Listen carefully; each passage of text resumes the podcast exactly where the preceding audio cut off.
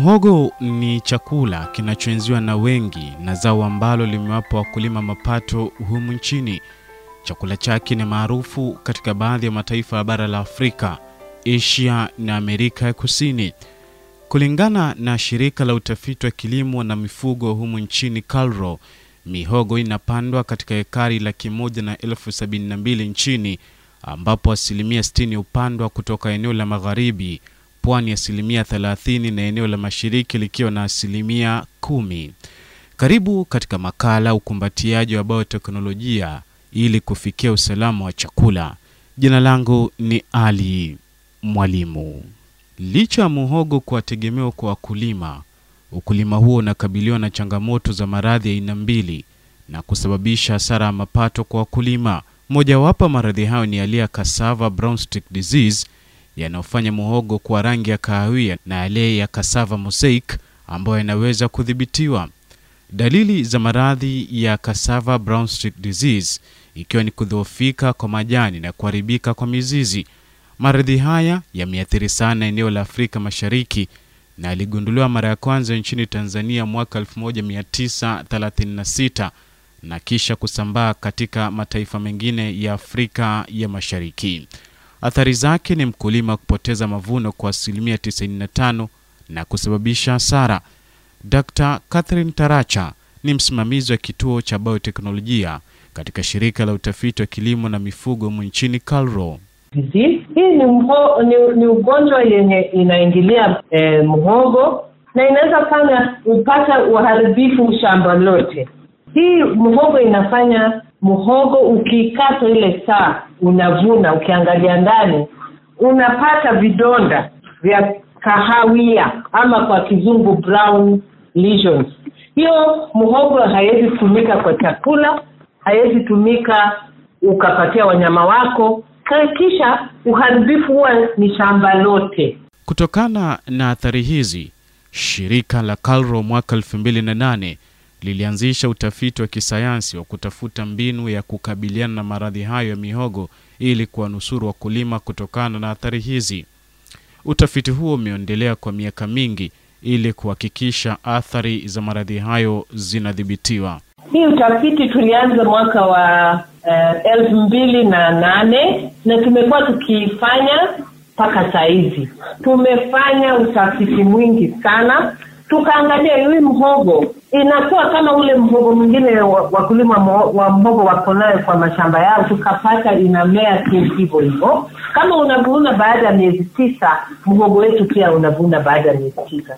Kama unavuna baada ya mwaka pia inavunwa eh, baada ya mwaka mmoja. Mbegu hiyo iliyofanyiwa utafiti na kupata kinga ya muhogo kuhimili maradhi hayo itawasaidia wakulima kuongeza mapato yao na pia haina tofauti kwa ladha na ukuaji kama mbegu ya kawaida.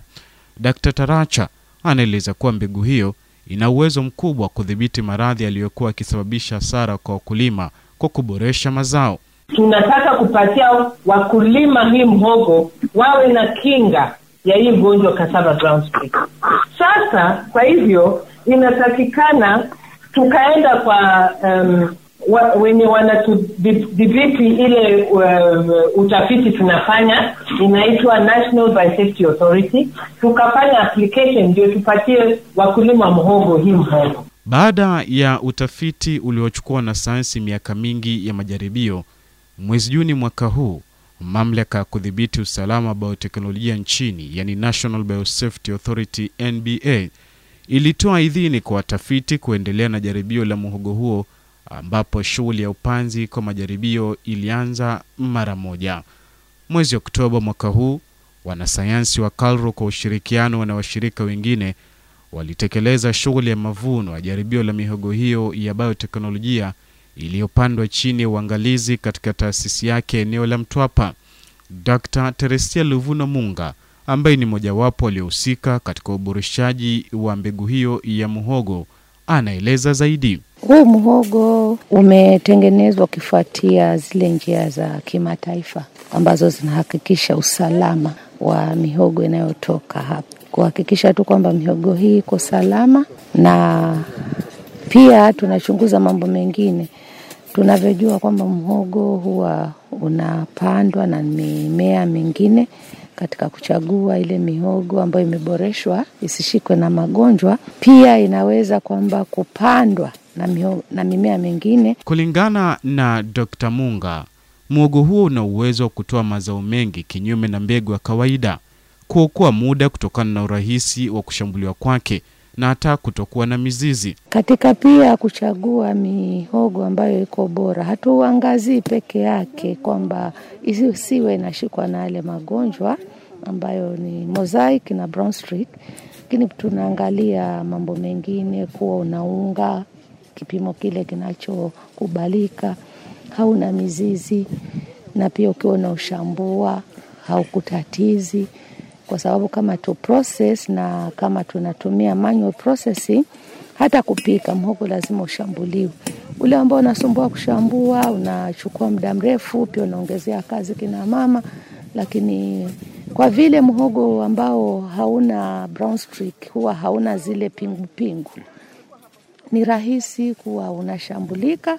Kwa hivyo hiyo pia inapunguza kazi wakati wa kushambua, kuprocess na kwa kina mama na kazi nyingi. Kwa hivyo ukiwa unaweza kupunguza kazi ile, utakuwa umepunguzia wale wanao process cassava, hasa wamama, na unawapatia muda wa kufanya mambo mengine. Baada ya mafanikio ya majaribio hayo yaliyoidhinishwa na mamlaka kusimamia usalama wa bioteknolojia, kwa sasa kibarua kikuu kinachowasubiria wanasayansi hao ni kupata idhini kutoka kwa mamlaka ya kudhibiti mazingira nchini NEMA kuhusu usalama mwogo huo kwa mazingira pamoja na taasisi ya uchunguzi wa mimea ni KEFIS, kama anavyoeleza Profesa Douglas Miano ambaye ni mtafiti mkuu wa mwogo huo. Kabla ya variety ikuwe released, ni lazima ipitie kwa, kwa KEFIS through ile tunaitanga national performance trials. Hizo ni trials zile zinafanywa katika kila mahali Kenya, mahali mhogo eh, inapandwa. So sasa hiyo ndio tunaenda kufanya lakini kuna wale pia nao wanaangalia ma, mambo ya mazingira that is NEMA. NEMA ni lazima waangalie kule tunaenda kupanda ili watupee ruhusa, tuseme kama sasa haijakubaliwa kupandwa na wakulima. Sasa pia wao wanataka kujua eti haina haitadhuru mazingira. So saa hii tunangojea tupewe ruhusa na, na NEMA. So tukipewa ruhusa na NEMA mahali kwa sites zile tunapanda through the environmental impact assessment EIA tutatoka hapo sasa, KEFIS wapande waangalie, waone mazao yake ni mzuri, na waone pia vile tumesema hakuna magonjwa. Wakipanda ya kuko mashambani ya karibu na wakulima, hakuna muhogo hautapata magonjwa. Hiyo ni, ni ingine. Lilitaka kufahamu hisia za wakulima muhogo kutoka eneo la Pwani kuhusu hatua hiyo iliyopigwa na wanasayansi na matumaini yao kuhusiana na zao hilo. Jonathan Charo Kenga ni mshirikishi wa chama cha ushirika cha wakulima eneo la Pwani, yani PUFCO. Katika zao hili la mhogo, changamoto kubwa imekuwa ni maradhi ambayo inashika huu mti wa na soko, lakini hii aina ya mhogo mpya ambao ni wa jamaa ambao umekuja umefanyia utafiti vizuri na umefikia viwango vya kuwa virus resistant.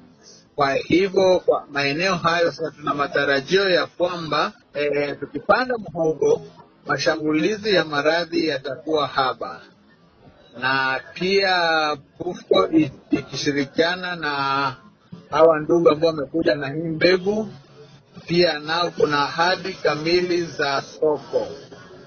Kwa hivyo kwa mtazamo tu wa ndani ni kwamba siku zinazokuja basi zao hili la mhogo litakuwa la baraka kwa watu wetu wa Pwani na hata kwa taifa zima kwa jumla.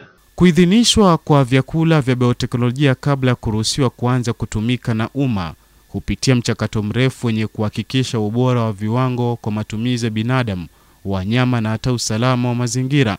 Profesa Darrington Ogoi ambaye ni afisa mkuu mtendaji wa mamlaka ya usimamizi wa bioteknolojia yani NBA anaeleza zaidi. They are doing the due diligence. Wanafanya kila wawezalo katika majukumu yao kwa uadilifu, na miongoni mwa majukumu hayo ni kuhakikisha ni bidhaa zilizo salama pekee ndio zinaingia sokoni, salama kama chakula na vilevile vile salama kwa mazingira. Vilevile Profesa Ogoi anatupilia mbali dhana potofu zinazohusisha vyakula vya bioteknolojia na maradhi ya saratani.